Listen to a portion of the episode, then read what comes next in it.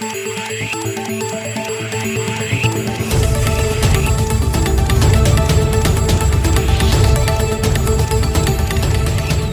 et bienvenue à cette édition de Santé, Sciences et Développement, le magazine scientifique de SciDev.net en partenariat avec euh, votre radio. Présentation Sylvie Acoussan. Au menu de cette édition, le Sénégal est confronté à une troisième vague de Covid-19 depuis quelques semaines. Face à cette vague de la pandémie encore plus virulente que les deux précédentes, la société civile décide de s'engager aux côtés des autorités sanitaires pour la riposte. Au Cameroun, c'est une épizootie de peste porcine africaine qui sévit dans plusieurs régions du pays. Le gouvernement a pris des mesures pour limiter la propagation de la maladie. Au Tchad, une application mobile pour le suivi socio-sanitaire de jeunes élèves et étudiants, c'est l'œuvre de trois jeunes médecins. Dans ce magazine, vous pourrez suivre une interview du docteur Maimouna Abdelhamid Maharouf, cofondatrice de la start-up initiatrice de l'application. Qu'est-ce qui provoque les brûlures d'estomac et comment les combattre? La réponse dans notre rubrique Kesako. Et puis, comme d'habitude, l'agenda scientifique de la semaine, ce sera en fin d'émission.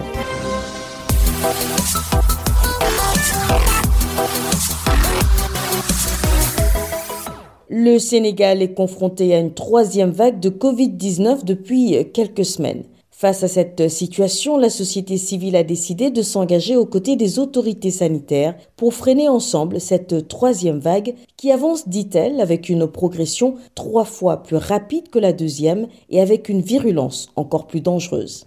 Les détails avec notre correspondant Didier Lando à Dakar. À l'instar de nombreux pays du monde, le Sénégal fait face à une troisième vague de coronavirus. Le pays a récemment atteint la barre des 1722 cas positifs en une seule journée, un record pour le Sénégal depuis le début de cette pandémie. Pour faire face à cette situation, la coalition des organisations de la société civile sur le Global Financial Facility a décidé de mettre en place une task force de riposte rigoureuse contre la COVID-19. Selon le communiqué qui nous a été transmis, la task force ambitionne de mettre en synergie les ressources de la société civile afin que toutes les organisations membres revisitent encore les plans et les budgets pour mettre en place un programme d'urgence et venir en aide au système de santé du pays. La coalition qui dit vouloir accorder une place importante aux jeunes et aux femmes dans les stratégies de riposte au plan communautaire exhorte l'État du Sénégal à démédicaliser davantage la riposte. De son côté, le Comité national de gestion des épidémies intensifie les appels à se faire vacciner contre la COVID-19 et informe que le Sénégal va recevoir d'ici la fin du mois de juillet 2021 près de 500 000 doses de vaccins. Le CNG rassure également que l'approvisionnement du pays en quantité suffisante de vaccins va se poursuivre. Selon les chiffres communiqués par le ministère de la Santé sénégalais, à la date du 22 juillet 2021, 54 820 cas ont été déclarés positifs, dont 44 354 guéris, 1256 décès et 9 209 patients sous traitement. 621 311 personnes ont également été vaccinées. Didier Lando, Dakar, pour Santé, Sciences et Développement. Au Cameroun, c'est une épizootie de peste porcine africaine qui sévit dans plusieurs régions du pays. Des animaux malades ou morts ont déjà été incinérés et pour limiter la propagation de cette maladie, dont les conséquences économiques pourraient être désastreuses pour les éleveurs, des mesures ont été prises par le ministère de l'Élevage, des Pêches et des Industries animales.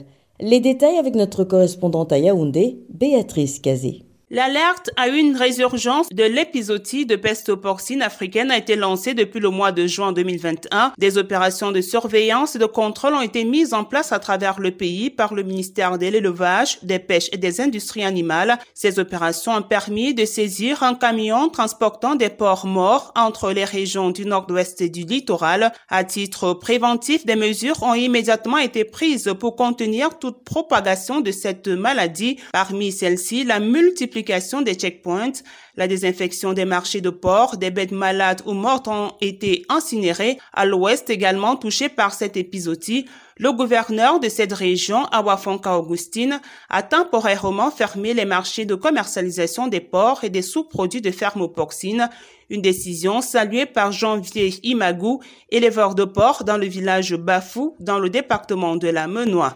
Très très bon parce que ce sont les gens qui éparpillent la peste partout, partout. Parce que si c'était sur un territoire et qu'on bloquait comme, comme on en train de vouloir faire ici à l'ouest, si ça réussit, n'est-ce pas, ça va rester que les autres régions qui ne sont pas infectées vont pouvoir bénéficier, non? Selon le docteur Jean-Marc Fessom, secrétaire permanent du réseau d'épidémie aux surveillance des maladies animales du Cameroun, la propagation de cette maladie porcine pourrait avoir des conséquences économiques désastreuses pour les petits éleveurs si les mesures prises ne sont pas respectées.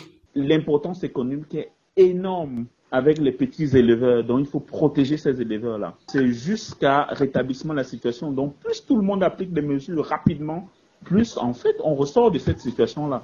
Chaque éleveur doit être le garant de son propre élevage. La peste porcine n'est pas une zoonose, c'est-à-dire qu'elle n'est pas transmissible à l'homme, mais son action, telle qu'une manipulation de la viande infectée, peut contribuer à propager cette maladie animale pour laquelle il n'existe ni traitement ni vaccin.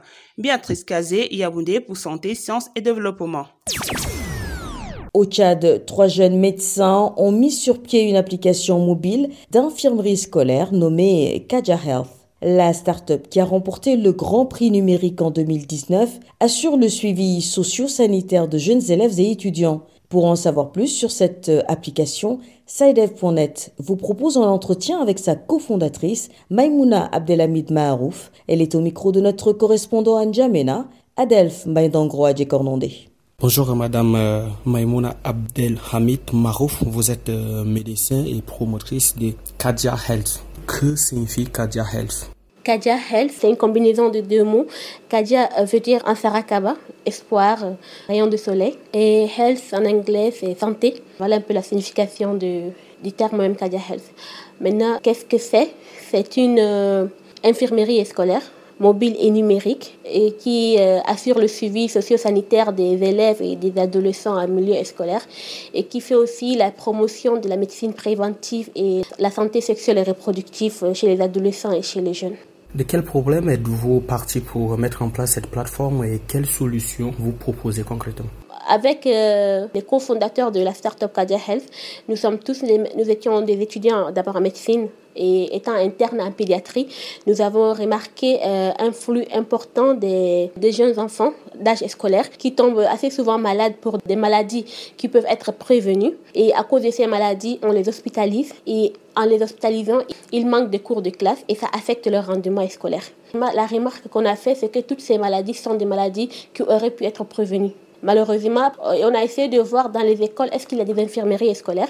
Et nous avons fait une étude et sur 861 établissements scolaires euh, primaires et secondaires publics et privés confondus, il y avait six écoles dans lesquelles il y avait des infirmeries scolaires et parmi ces infirmeries scolaires, il n'y en avait qu'une seule qui était fonctionnelle. Et donc, euh, avec mes camarades qui sont deux, nous sommes mis à réfléchir sur ce projet et nous avons lancé Kadia Health. Kadia Health, c'est pas c'est aussi l'application, deux applications et un site web. Et il y a aussi cette partie euh, qui fait intervenir un personnel médical sur place pour euh, prévenir ou encore guérir les, les jeunes malades. Nous avons deux applications. Euh, une application qui permet de notifier les parents d'élèves sur l'état de santé de leur enfant une fois qu'un suivi a été fait en amont. Et aussi, ce qu'il faut, qu'il veut les rappeler en fait des suivis sanitaires à faire dans des hôpitaux parce que nous, nous on intervient plus à titre préventif. Maintenant, est-ce qu'il y a des choses à faire à titre curatif? Nous, on, rappelle à ces, à ces parents d'élèves qui, une fois abonnés sur notre application, seront en fait euh, notifiées de façon euh, constante et régulière. La deuxième application, elle concerne beaucoup plus les jeunes adolescents et ça nous permet en fait d'être en contact avec les adolescents et de leur parler sur tout ce qui est tabou. Donc euh, nous permettons à ces jeunes d'être en contact avec des jeunes médecins, de poser leurs questions, on peut les éclairer et les orienter en fait. C'était le docteur Maimouna Abdelhamid Maharouf, interviewé par Adelph Maïnango Adjekornonde Anjamena.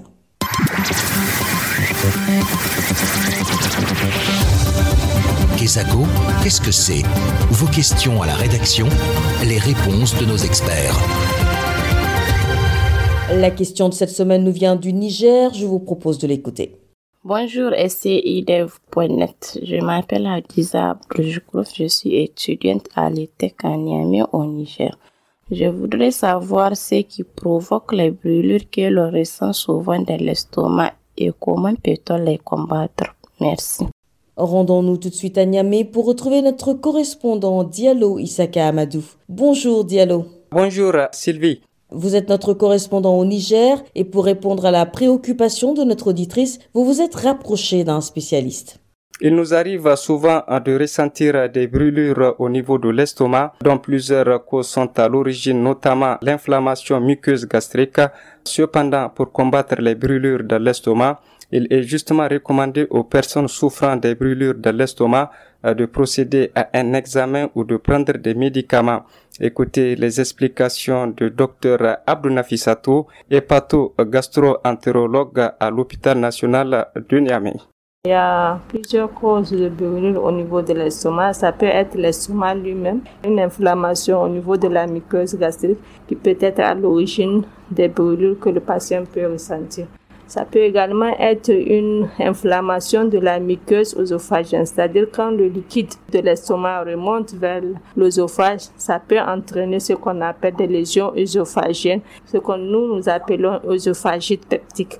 Et dans ce cas aussi, le patient peut ressentir une brûlure juste au niveau de l'épigaste. Il y en a aussi d'autres causes. Si c'est une plaie au niveau de l'estomac, chez nous, si c'est une plaie profonde, on l'appelle ulcère. Donc, un ulcère gastrique ou un ulcère duodénal peut aussi expliquer des brûlures parfois au niveau de l'estomac. Et donc, comment les combattre?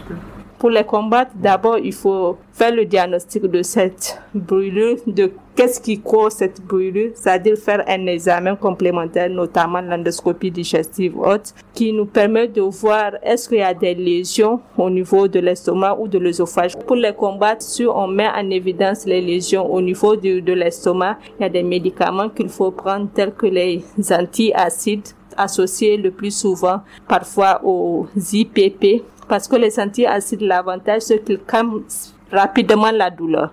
Maintenant, les, les IPP, eux, ils permettent de cicatriser la lésion, si lésion il y a. Maintenant, au niveau de l'œsophage, il y a des mesures hygiéno-diététiques qu'il faut prendre. Il faut pas aller se coucher immédiatement après avoir mangé. Il faut éviter de porter des habits trop serrés il faut éviter de se courber après avoir mangé. La, la position anti-fléchie aussi peut favoriser ces brûlures pour les patients qui ont des reflux gastro-œsophagiens. Il y en a aussi qui parlent d'alimentation, notamment il faut éviter les chocolats, le café, les prises d'alcool et aussi peuvent favoriser les reflux pour les patients qui ont ces reflux pathologiques. C'était le docteur Nafissatou Abdou, hépatogastro-entérologue à l'hôpital national de Niamey, au micro de notre correspondant Diallo Isaka Amadou. Si vous aussi souhaitez nous adresser une question, une seule chose à faire, appelez, écrivez ou laissez un message vocal au numéro WhatsApp suivant, le plus 221 77 846 54 34. Je répète, le plus 221 77 846 54 34. Votre question, vous pouvez aussi nous l'envoyer par email. L'adresse email, c'est celle-ci, podcast, Podcast s'écrit P-O-D C-A-S-T. SciDev s'écrit S-C-I-D-E-V. Je répète, podcast Vos questions et commentaires sont attendus à ces différentes adresses à tout moment de la journée. L'agenda. C'est l'heure de découvrir le contenu de l'agenda scientifique de la semaine avec Bilal Taïrou. Bonjour Bilal. Bonjour Sylvie, bonjour chers auditeurs. C'est un plaisir de vous retrouver dans ce nouveau numéro de Santé, Sciences et Développement. Que retenir à l'agenda cette semaine? À retenir à l'agenda cette semaine, l'UNESCO organise du 27 au 29 juillet 2021 à Garoua au Cameroun un atelier de formation sur les énergies renouvelables et les technologies d'efficacité énergétique. Plus de renseignements sur le site de l'UNESCO. Notons ensuite que l'appel à candidature dans le cadre de l'édition 2021 de la conférence économique africaine est prorogé jusqu'au 5 août. Rappelons que la conférence est prévue se tenir au Cap Vert dans un format hybride, soit en présentiel et en virtuel, du 2 au 4 décembre 2021. Plus de renseignements sur le site de l'une des organisations à l'initiative de cette conférence, à savoir le PNUD, la Banque africaine de développement, la BAD, et la Commission économique pour l'Afrique, la CEA. Au Burundi, les 10 et 11 août prochains, se tiendra un forum sur comment repenser l'activité économique dans un contexte de Covid-19 avec un focus sur la transformation des produits agricoles. Pour avoir plus de renseignements, priez envoyer un mail à l'adresse info-agritransfo.yahoo.com. Voilà, ce sera tout pour cette semaine, Sylvie. Merci Bilal. Mesdames et messieurs, c'est la fin de cette édition de Santé, Sciences et Développement que je vous remercie d'avoir suivi. Rendez-vous la semaine prochaine, même heure, même fréquence. Au revoir.